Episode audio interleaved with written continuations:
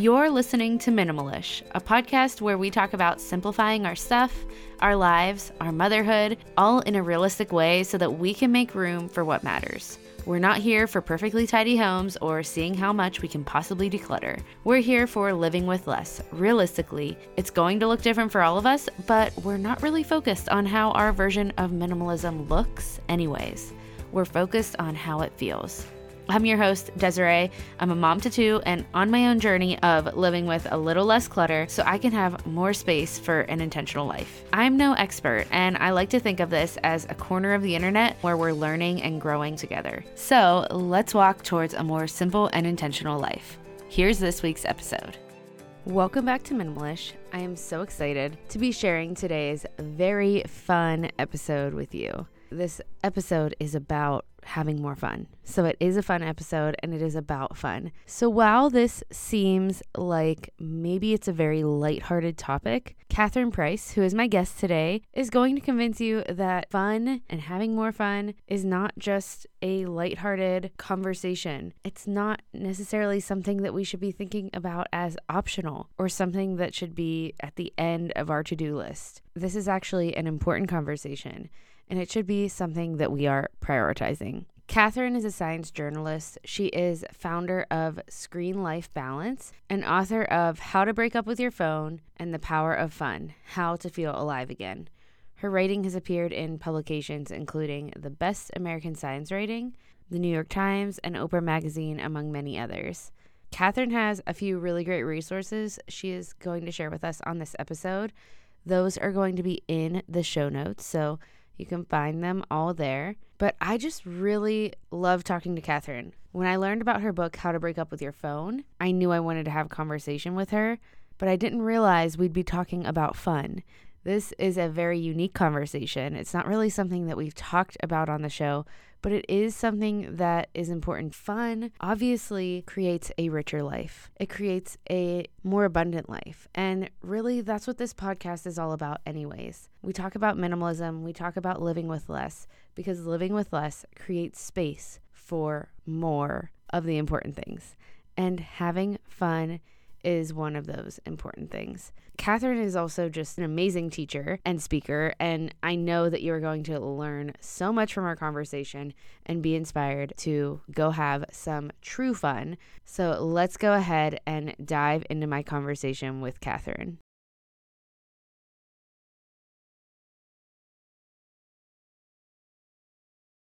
All right, Catherine, I'm excited to get to have you on the show today.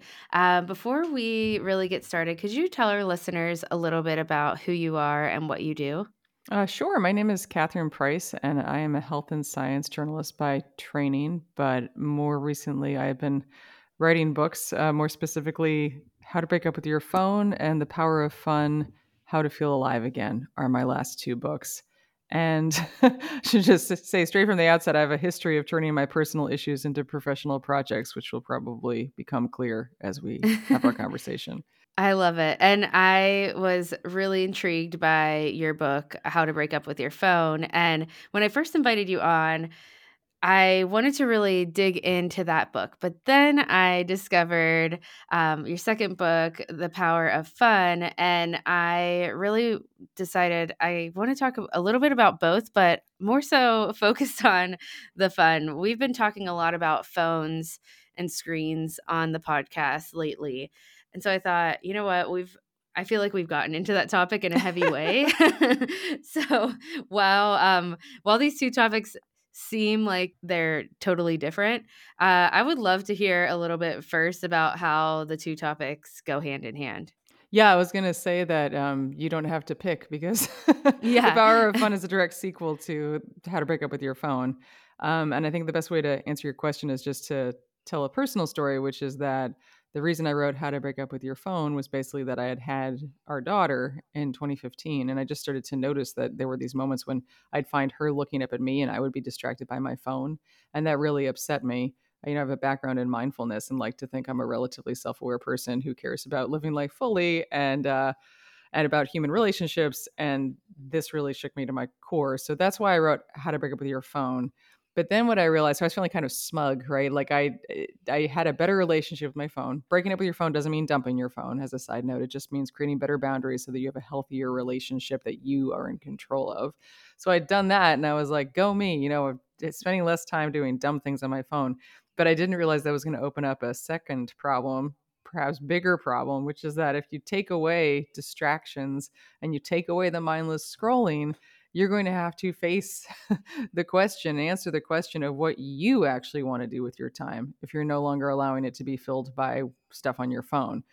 And so I had a little bit of an existential moment actually in this very room that I'm speaking to you from where I was like, oh my goodness, I don't know if I know what I want to be doing with my spare time.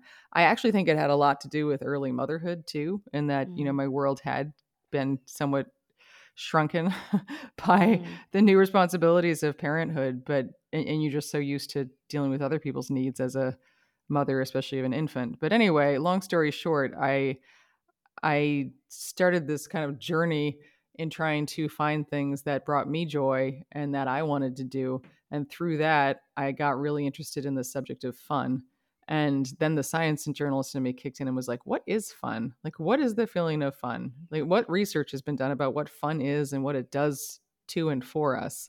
And there really wasn't anything. And so that led to the power of fun.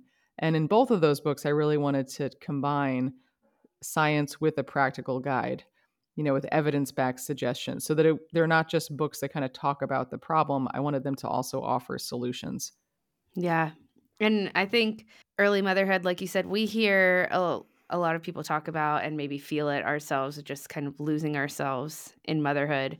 And it's funny because kids, young kids, have a natural ability to just have fun, but yet becoming moms sometimes even though we, we can see them and all their joy and laughter and and the fun that they're having we lose some of the things that that we truly enjoy so mm-hmm. that's why I really wanted to to hear more from you on that topic. Also, I just wanted to give you a chance quickly to talk about you created two courses that go along with the books as well. Um, so those two courses do you just want to talk about those quickly and how those can help anyone who feels like either they they need help with their phones or they're feeling that same thing just yeah. about not knowing what they enjoy yeah well i should say yeah i would say if if people end up thinking that I say anything useful and they want to take action on any of these things, uh, there these are the two books. But I also created these uh, text message based courses, which is somewhat ironic in the case of how to break up with your phone. It's a course delivered via text message, but I think of it as if your phone is actually breaking up with you, and basically it takes the the plans in my books and breaks them down into these bite-sized pieces and then delivers your assignment to you each day via a voice message from me coupled with interactive prompts that tell you exactly what to do on that particular day. And they're particularly, I think, effective and fun if you do them with other people. But anyway, you can learn about those at my website, which is catherineprice.com. And I made a code for your listeners, which is minimalism15, and it'll give you 15% off um, both of those courses. And I also have uh, free resources on my website if anyone wants to check those out namely a phone breakup starter kit and then a find your fun starter kit. And those are also at catherineprice.com. But the general thing I've been trying to do is create evidence backed solutions to these problems that are delivered in kind of a playful and friendly way. Um, so I would love it if some of your listeners check those out. Yeah, I, I love the text message idea, mostly because sometimes, you know, you you want to get these resources online and then you have to like log into something to actually do yes. them.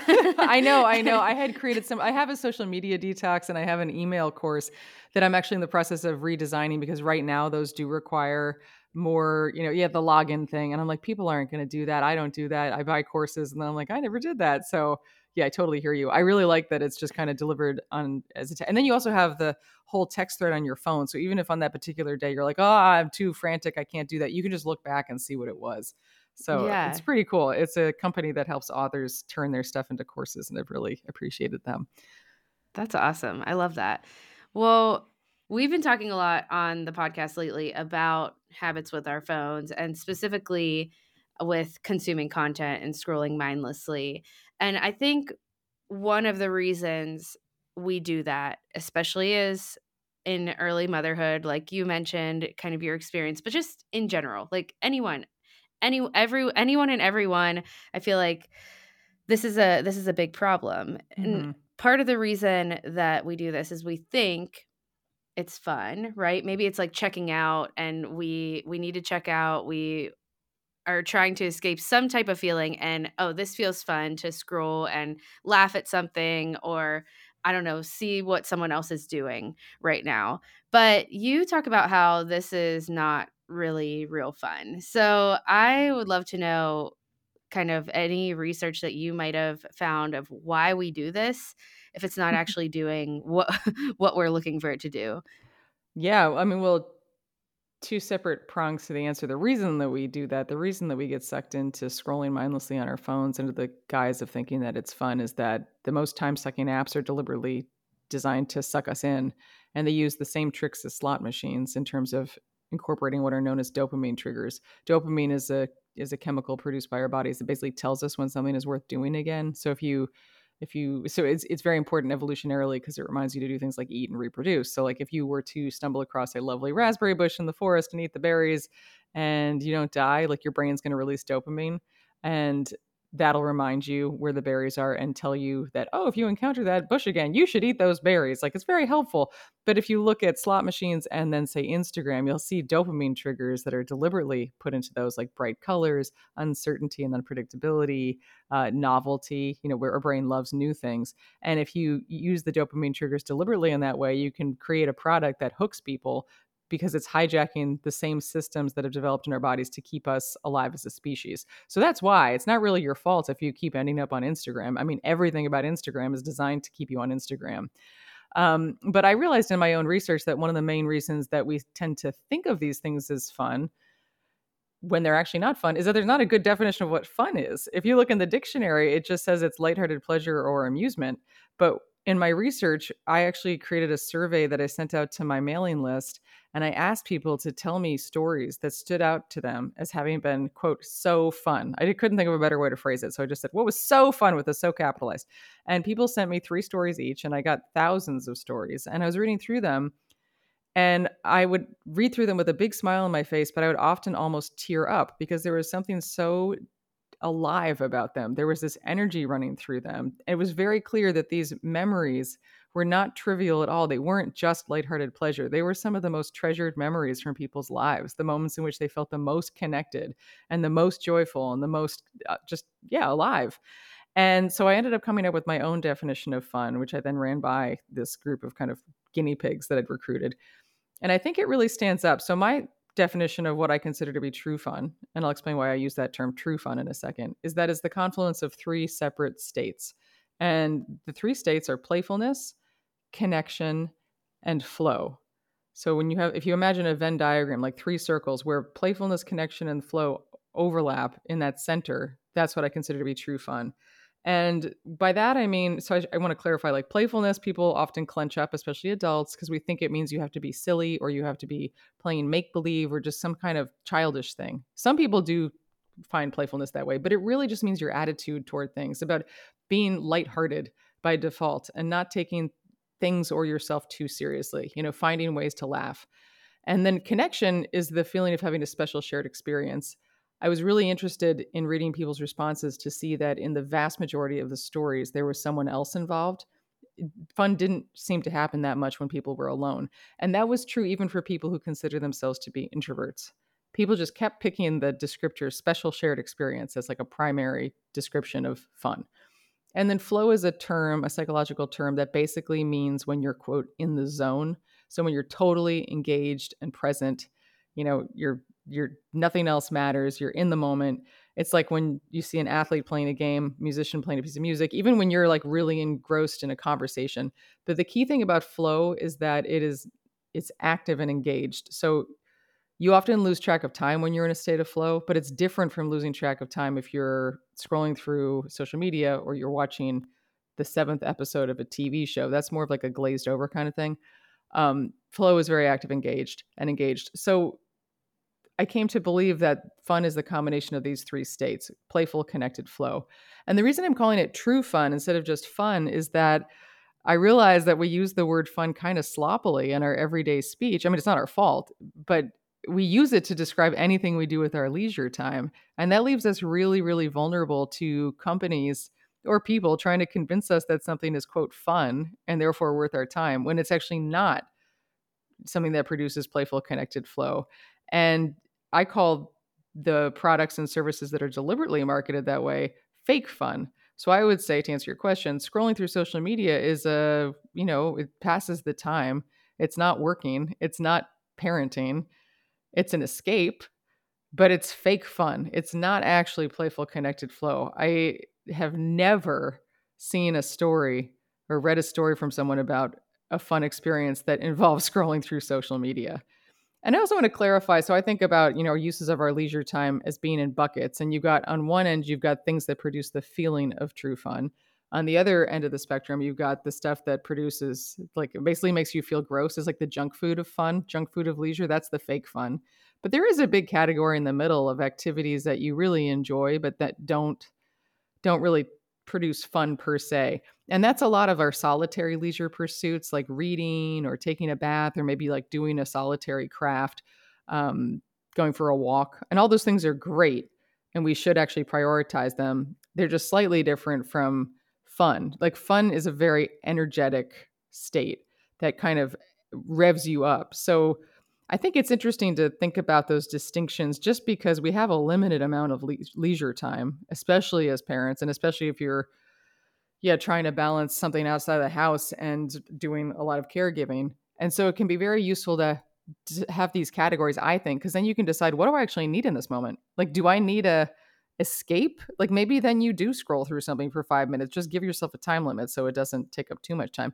Maybe you're like i just need like a quiet restorative moment you know and that's when you do one of those more quiet enjoyable things. But maybe you're like no i really need to get out. I need to have energy. Like i want to have this boost of energy and that's when you might pursue something that you think would lead to fun Sorry, that was a very long answer. that was great. That was very thorough and extremely helpful. I feel like it, it, clears it up so much and it makes a lot of sense of just why why we feel so often like we don't know what to do to have fun or we we maybe know some things that we enjoy, but they're not really giving us that that feeling like you said of just feeling so connected or in flow or or feeling alive. Ever since I had my youngest daughter, I have struggled to get back to a consistent workout routine. Most of all, I really needed accountability. So I discovered my Copilot. Copilot is a service that links you with an affordable, real life personal trainer. With my Copilot, you get the use of an app for personalized workouts that your trainer makes for you, tailored to the individual needs and goals that you communicate to them. You get real person accountability, and you get this support and guidance that can help you reach your goals. With Copilot, you also get flexibility. The workout programs are designed around your specific lifestyle. You even have the ability to work out at your own convenience with or without a gym and it's affordable. It's cost effective compared to traditional in person training, and it offers the same benefits. My trainer, Leslie, I connected with Leslie right away on our one on one onboarding call, and she asked me what kind of equipment I had in my home gym. And I really also love that I don't have to like go searching for a workout program. It's all in the app, and the app is very easy to use but having the accountability and having these workouts that are catered to me it has made it so much easier to work towards my goals. Give Copilot a try to find out why it was listed by Forbes as the top rated personal trainer app of 2023. Head to go.mycopilot.com slash minimalish to get a 14-day free trial with your own personal trainer. That's go.mycopilot.com slash minimalish to get a free 14-day trial with your very own personal trainer. Take a back seat and let Copilot help you reach your fitness goals. Is hiring challenging? Yes. But do you love a challenge? Also, yes. You need a hiring partner that can help you rise to the challenge. You need Indeed. Indeed is the hiring platform where you can attract, interview, and hire all in one place. Instead of spending hours on multiple job sites, to search for candidates with the right skills, Indeed streamlines hiring with powerful tools that find you matched candidates. And with Instant Match, over 80% of employers get quality candidates whose resume on Indeed matches their job description the moment they sponsor a job, according to Indeed Data US. One of the things that I love about Indeed is that it makes hiring all in one place so easy because of its hiring platform. Indeed does the hard work for you. It shows you candidates whose resume on Indeed fit your job description immediately after you post so you can hire faster. Even better, Indeed's the only job site where you only pay for the applications that meet your must have requirements. Join more than 3 million businesses worldwide that use Indeed to hire great talent fast. Start hiring now with a $75 sponsored job credit to upgrade your job post at Indeed.com slash minimalish. Offer good for a limited time. Claim your $75 credit now at Indeed.com slash minimalish. Just go to Indeed.com slash minimalish and support the show by saying you heard about it on this podcast. Indeed.com slash minimalish. Terms and conditions apply. Need to hire? You need Indeed. So, what you were saying reminded me of uh, two things. One is that one of the big characteristics of fun that I've noticed is that it is accompanied by a feeling of freedom and release which seems really important for parents in particular. It's this feeling of just letting go that's so absent from so much of adulthood and uh, particularly parenthood. And so that is, I think, one of the most powerful aspects of fun. And I was also going to say, and you just picked up on this and touched on it in the way you were speaking about it, is that fun is a feeling and it's not an activity per se. And I think that's a very important distinction because a lot of times we think that you have to do a particular thing in order to have fun or often you need to be in a particular place or basically not be in your normal life to have fun. Fun happens on vacation. Fun happens on the weekend. It doesn't happen during the weekday. It doesn't happen when you're parenting all this stuff. But one of the things I love about con- thinking of it as playful connected flow and as a feeling and not a particular activity is that it actually allows you to generate fun in circumstances where you might think it couldn't happen and also to recognize that you probably actually are already having moments of fun. You just didn't have a name for them and so you don't necessarily appreciate and notice them as such. Just as an example like you know anytime you have a playful connected moment with someone and you find yourself like totally in it that's a moment of fun. So i mean i have fun if i run into a neighbor or even the mailman on the street and we have like a joking interaction for just a couple of seconds. I mean, is that going to be like a mind blowing example of fun that I remember for the rest of my life? No. But if I'm going to bed that night and I'm like reflecting on my day and trying to think, well, how was my day? You know, do I feel good about how I'm spending my time? I can call to mind these little moments and savor them, which actually is a psychological technique and term about reminiscing about positive experiences in our lives and savoring has been proven to really improve people's moods and their perception of the quality of their lives so the more you can notice these moments in which you're already in playful connected flow the more you may recognize you're already having moments of fun and the more you'll be able to pull out themes that might help you to generate more fun in the future. You know i think of these as what i call fun magnets. Like even though i'm saying that fun is a feeling and not an activity there are certain activities and people and settings that are more likely to lead to the feeling of fun for each of us personally. And if we can identify what those fun magnets are, then we can prioritize them and generate more fun in the future. So, as a concrete example of that, one thing I've realized is a fun magnet for me is is playing music with a particular group of friends. I play uh, guitar and keyboard, and I'm trying to learn drums, which actually all is an offshoot of this project of writing the book about fun. So it's been amazing to see what it's led to. But anyway, I know that if I play music with this particular group of people, I have normally have a really fun time. And that means that I can prioritize it. I'm like, all right, if I have a limited amount of leisure time and my husband and I are trying to juggle childcare duties and, you know, I've got work and there's just all these demands on my time, if I'm going to prioritize one thing, it's going to be that. And I think it's interesting too to reflect on the fact that again trying to use this personal example if i'm playing music with a different group of people i might not have fun. I'm doing the exact same activity but there's something about the vibe that is not fun. So i use that as an example to prove the point that it really is a feeling that can be amplified and maybe triggered by certain environments or activities but it's not dependent on them. On a on another example of that i was giving a talk once and i was asking people to give examples of fun when they had fun. This one guy gave an example of how he had, had recently had a flight delay and he had looked up from his phone, you know, and he actually started talking to the people next to him. And they ended up having this very fun conversation. He said, I think that was triggered by some interaction they were watching between a um, customer service representative and someone who's being kind of obnoxious. So, whatever. But I love that story because I was like, no one if you ask like hey what do you do for fun we'd be like well i try to book delayed flights and hang out at the airport and chat with strangers like that would be a very weird thing to do but he was like that was so fun. I felt so connected to these people. We were laughing. Laughter is a very good sign that you're actually having true fun. We were laughing. We were present. It made the time pass. It was just a real highlight of my day. Yeah. I it's so funny because you know we've we've been saying that part of this is as parents we we can lose this part of us. And this summer my husband's a teacher so he's home. So i'm trying to put a little bit more time into work while i can and um, because during the the school year i take care of my kids and try to fit some work in the margins there mm-hmm. and and i kept feeling like it's summer and we are always living on the school year schedule I, I feel like i should be having more fun and Always good work, to pressure yourself with fun. It's yeah, great. it works oh, yeah. really well. Yeah. Have more fun. Have more like, fun. You're failing.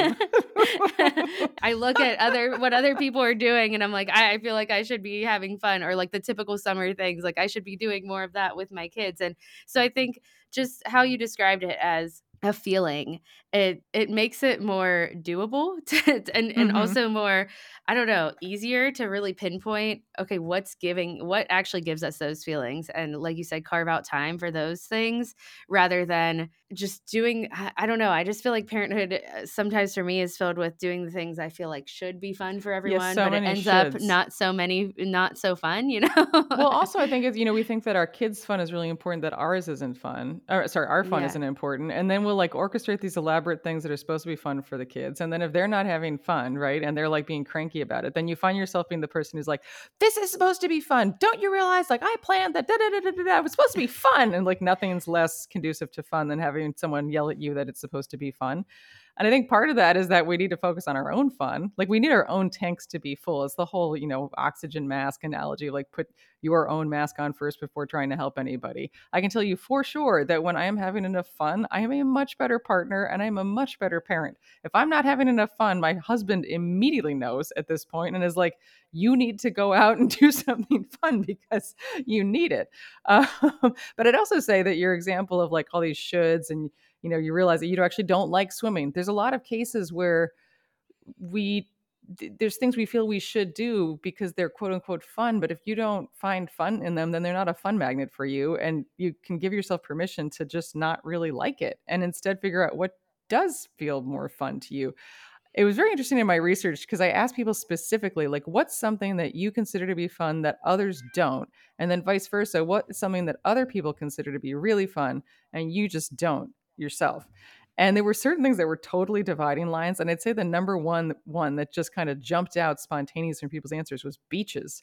People either love the beach or they hate the beach. Amusement parks were another one. Loving them, hating them. You know, uh, crowded bars were another one. Like loud concerts were another one. you can kind of tell by my adjectives there which line, which side of the line I fall on for both of those. But it was so interesting because I'm like, oh, well, that kind of frees you up if you're like, yeah, a lot of people have a lot of fun at the beach and I just don't. Like, that's okay. Then maybe you don't need to feel bad about not wanting to go to the beach. And maybe if you have family members or friends who love the beach, either you're like, okay, I'm to go and I'm to like recognize it's not normally that much fun, but I'm to see what I can do to like to go roll with it because maybe you it will end up being fun and you'll be surprised. But if you truly hate it, you're just going to be a wet blanket. So you probably shouldn't go, and you should give them the freedom to go and engage in their fun magnet, and then ask that they give you the freedom to do the same for yourself. And my husband and I do that in regards to this music thing because he doesn't play an instrument, and uh, you know he's not going to have fun if he sits in a parking lot on a Friday night and plays the Indigo Girls the same songs again and again and again. That's like my dream. So it's been very helpful for us to recognize that it's totally fine that that is not fun for him and that it is fun for me and that you know it makes sense for our relationship to make sure that we each have space for the things that tend to lead to fun for us individually and then of course in addition you want to recognize all right wh- what are some of the circumstances in which my family has really had fun together because maybe you can like replicate aspects of that and that brings to mind another suggestion I have for listeners, which is that you might want to start this process by either on your own or with your loved ones. Try to come up with a list of like three to five memories that stand out to you as having been truly fun. You know, what like what's comes to mind? They don't have to be dramatic. It doesn't have to be like, oh, we were on vacation and blah. It could be like, oh, yeah, that time when there was the blackout and we ended up making a fort in the basement and whatever. We were just laughing and playing board games with a flashlight.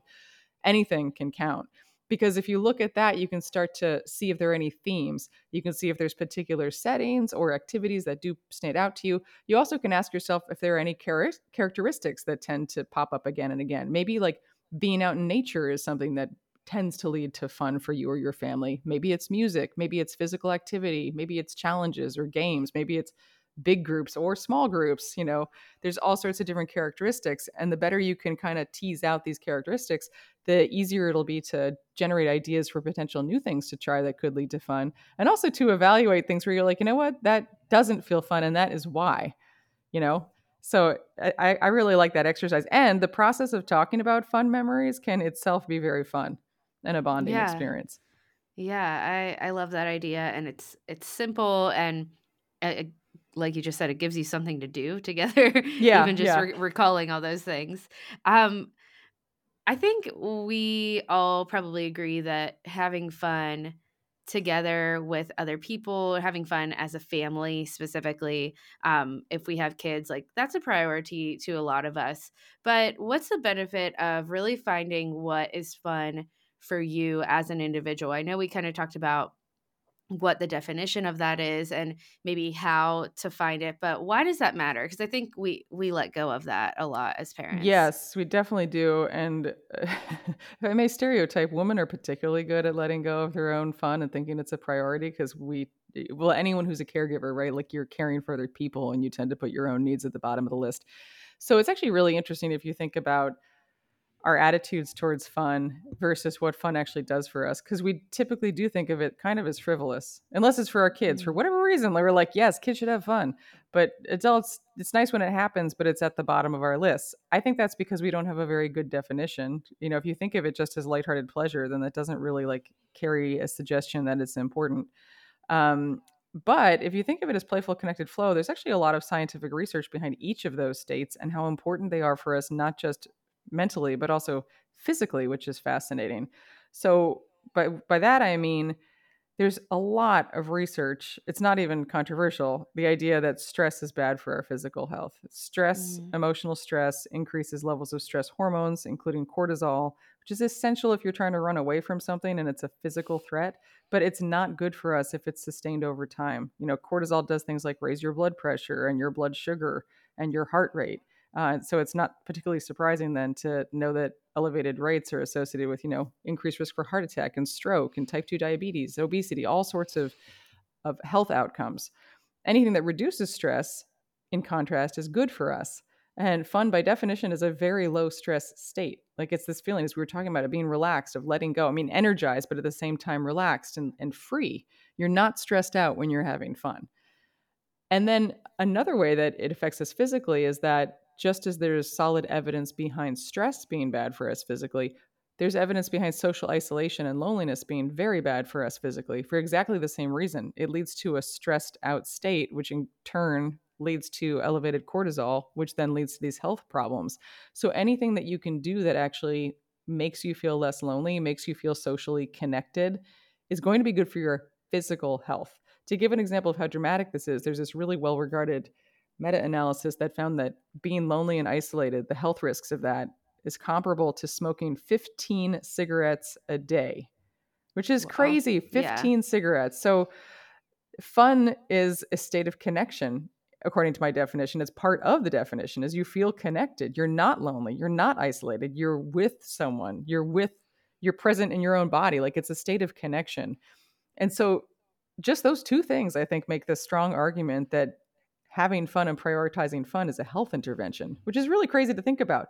But it also, you know, does all these other things too. Like it, it unites us, which I think is so important in today's climate. Because when you mm-hmm. have fun with another person, the differences between you erase. If you're laughing with someone, then you don't see their you don't see their political party or their, you know, religion or their race. Like you just connect on this human level, which is so important. And then also, as we've touched on, fun is incredibly energizing and it really boosts our resilience. I think that that's an important aspect as well. And I often encourage people to think back, if you want an example from your own life, like think back about uh, on the early days of the COVID pandemic when we were in lockdown and everything was terrifying and we couldn't see people, we couldn't really do very much. And just think about whether there were any bright spots in that, like things that actually helped carry you through that time.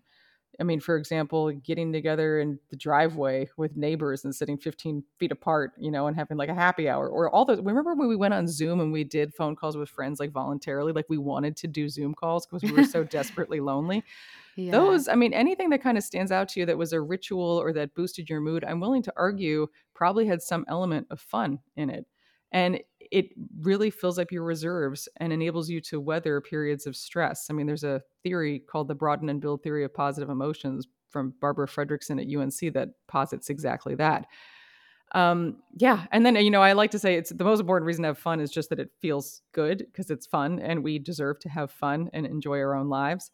But I also do think it's interesting that when you're in a state of playful connected flow, you do have these other benefits like feeling more creative like because you're not self-criticizing like you can't have a self-critic in play and have fun at the same time because it would kick you out of flow. So you're creative and when you're also really present and you're enjoying what you're doing and you're in flow you're more productive. So i mean the list goes on but i just think it's fascinating to think of how we just kind of act as if fun is frivolous and unimportant when if you really think about it being in the state of fun is enormously beneficial for us physically and mentally. I mean, it's and it makes life worth living. yeah. Yeah, I I think, you know, it's so interesting to hear all of those benefits and then just think about how often we just push it off. And I think one of the things I I was thinking while you were talking is about how I am often feeling like I'm just trying to fit so much into my day that I maybe feel like too tired to do the things that I actually like to do or too tired to go and, you know, try to be with people and connect uh, outside of my house if that makes sense. Um mm-hmm. so how do you if you want to talk about it personally or if you just kind of want to give general um thoughts or encouragements, how do you in a busy life like really carve out time for for fun? If that makes sense. Yeah, I think there's a number of things that we all need to do and that I try to do personally. Um, the first is to recognize its importance and its value. And probably the best way to convince yourself of that is to have it. um, or at least, like, you know, reflect back on moments that were fun. I think one of the main reasons we just end up on the couch at the end of the day on our phones or watching TV is we are exhausted and their days feel so busy but I would also argue that part of the reason we feel so exhausted is that we're constantly trying to multitask and do more than one thing at once, especially as parents and especially as mothers. And their brains actually can't do that. We can't do two things at once. So when you try to do something you can't, by definition, do, it's tiring. And so you end up at the end of the day with no energy and you're like, really? Like, I'm supposed to get dressed and go out and meet my other parent friends, like, try to coordinate. It just seems like so much work. So I'd say the first thing is to recognize that it actually is worth the work. And then it, once you experience it and remember what it feels like, it can be self motivating. It's like getting a flywheel started on a bike. Like once you, the act of starting the bicycle is hard, but once you get it going, it's a lot easier.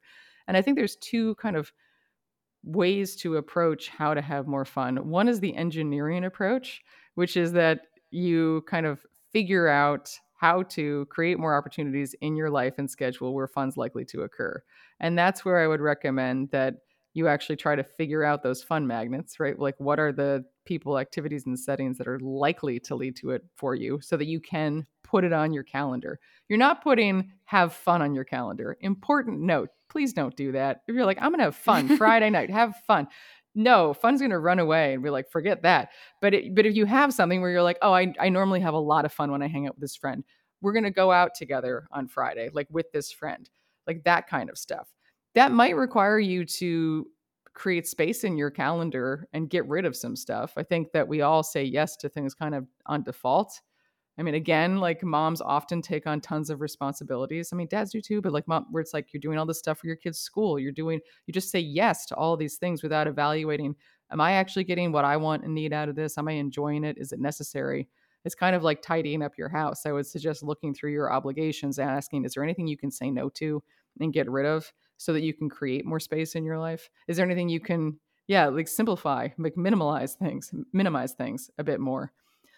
Um, and also try to cut back on some of the time you're spending on your devices because in reality like we all say oh i'm so busy i don't have any time but we're spending before the pandemic the average person was spending about four hours a day on their phones which is a quarter of your waking life.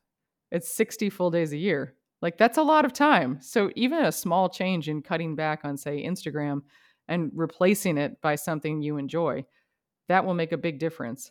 And then i also do think kind of on a related note so you have kind of the engineering aspect to creating more situations in which fun is likely to occur for you but there's also an element of serendipity right? Like spontaneity. Like that guy i was mentioning earlier who had fun waiting in line at the airport he didn't plan that.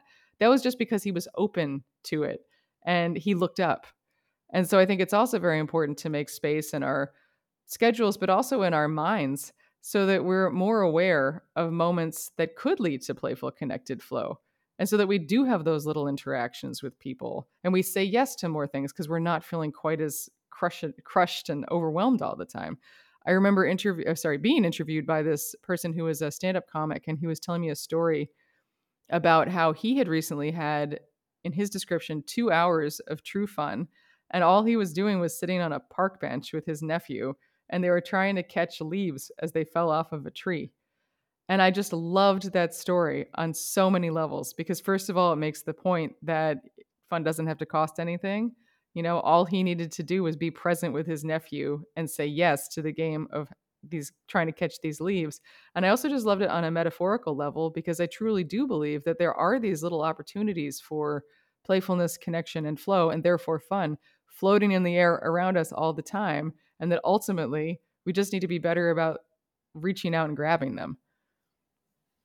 Yeah. I I think how you described kind of almost just like the attitude that we approach our days with and I mean, maybe part of that goes hand in hand, like have more fun and your attitude will open up to more fun type yeah. of thing. Like you said in the beginning, like convincing yourself to do it more is doing it to see how how it changes you and and just seeing you know those few examples is just that same person could be sitting on the bench, you know, checking their watch, like mm-hmm. figuring out, thinking about all the things they need to do other than be catching these leaves, or right. they they can be present in the moment. So I, I do think it's probably a huge difference the attitude we have towards yeah. fun and the attitude that we approach our days with. I think of it as a fun mindset. And you reminded me of just one other practice I'd love to share with your listeners, which is yeah. a practice that I got from a book called The Book of Delights by this poet named Ross Gay. And I highly recommend that book. And he himself seems to be like he is a delight. But the idea is basically instead of ruminating all the bad stuff in the world or like doom scrolling the news, you know, as we all do, just make a point of noticing little things in your daily life that delight you. And delight, just like a little bit of lightness or something that just makes you smile. You know, it could be very simple, like a pretty flower. It could be something silly or absurd. Like my daughter and I recently saw someone unicycling down this like big street in Philadelphia with a trumpet. and we both look, she's only eight, and it's so cute because she she does a delight practice with me. And what you do is you notice it, whether you're with someone or alone. And if something delights you, you put a finger up in the air, and, and I'm doing this right now, and you say out loud, delight. And you will feel kind of silly. I mean, itself is kind of delightful, but there's actually evidence behind the idea that if you notice the positive things in your life or environment and you name them, and then if you say them out loud and you accompany it with a physical gesture, it's actually been proven to really boost people's moods because it's an an example of a savoring practice, you know, of the sort that we were discussing earlier. And this practice is even more effective if you share it with other people. So I'm obviously, you know, suggesting that we spend less time on our phones when we can. But I do actually think a wonderful use of technology is to have delight text chains with people, especially if you don't see them that often. So I actually have a number of, you know, text chains with friends around the country where every once in a while someone will send a photo and just the word delight and it's just wonderful. It's like a little moment of delight in my own life to receive someone else's delight. It makes me feel more connected to them in that moment, even if we don't see each other frequently. And it inspires me to notice more things in my own life that are delightful so that I can enjoy them myself, but then also send it back to my delight you know friends so i i love it because it's so simple it's something you can do with kids it's something you can do alone I've heard of people having delight jars on their, you know, say kitchen table where at dinner everybody shares a delight and then writes something down on a piece of paper and then you have a jar that you can then dip into at any point if you you know kind of want to remember one of these little moments. I found it to be so powerful i actually had a bracelet made for myself that says delight um, that just you know i use to remind myself to keep noticing delights because it is so important to to fight back against our brain's natural tendencies to just focus on negative stuff and instead train ourselves to recognize that no matter what bad things are happening in the world, there are also delights out there and there are good things, and we need to pay attention to them. That's so good. I love that. I want to go start doing that. I'm sure my five year old would love to do that. Yeah, Just, like putting fun. the you know. So I'm gonna go tell her about that after our conversation. so I just love it so much. I've loved our conversation so much, and um, it's been fun, truly, talking to you. yes, so. no, it's a good point. Like I feel, you know, it's like a playful conversation. I feel connected with you and totally present. So, you know, when I go to sleep tonight, this will stand out as a fun moment for me. So, I love it. I'm yeah. so glad to hear that. well, I I do have two kind of uh, just just for fun questions that I ask every guest. okay. And the the first one is, what is something that you're simplifying right now? Um, oh my god. Well, I have one of those like GreenDrop pickups tomorrow morning where we're trying to get rid of and simplify the mess that is in our basement. So there's that. I'd say that and email. Email. Oh god. Trying to simplify that. I it's so funny. I just released an episode about decluttering like storage areas like a basement or a garage or something like that. And our basement is is a mess. It's in the process, but those areas of our homes, man, they can they can be rough. Yeah. the second question that I have is, uh, what's something you're loving right now? Something I am loving. I I've decided that I should just try to teach, teach myself the bass, and so um, so I'm trying to learn. Well, I guess I learned it on a piano this morning, but I was trying to figure out Miley Cyrus's "Flowers" on the, the bass line. So that was the first thing that came to mind. Is I'm I love trying to figure out things like how to play various musical things. Um, so yeah. I'm loving that. Yeah. yeah. But I'd say just well, figuring things out by ear is something I'm loving. I always love doing. That yeah. I was just doing before we spoke. it's intriguing to me because I, I really know nothing about music, but I, I wish I kind of wish I did. well, you could. Never too late to start. I take classes at this place where it's mostly parents actually, and it's, a, it's a children's music studio by day called Mr. John's Music in Philadelphia, and at night there's an adult community, and it basically is a, a place where it's safe and welcome to be a total beginner. That's awesome. Well, maybe I will. We have a piano because we just moved and we inherited it from the oh. previous owner So it is it's kind of like on my list that I would like to start I don't know, figuring. All right, well, let this we'll be this podcast be. Uh, we got to check in. You got to your listeners yeah. got to keep you accountable. oh my! Well, thank you again for coming on the show. Um, I have just really enjoyed talking to you and just everything that you shared. So thanks for being here, Catherine. Oh, thank you so much for having me. I hope you enjoyed my conversation with Catherine today. If you can't tell by just listening to my conversation with her, I truly love talking to her. And having this conversation was true fun for me. I'm so grateful that not just this interview, but doing this podcast and being able to connect with other like minded, really brilliant people is a true fun thing for me. And just an update on the piano thing you might have heard at the end, I have still not started learning, but I kind of have a plan to begin. It's in the works. I've got a lot going on right now, but we're getting there. I wanted to end with just a couple of true fun things that we've been doing this fall.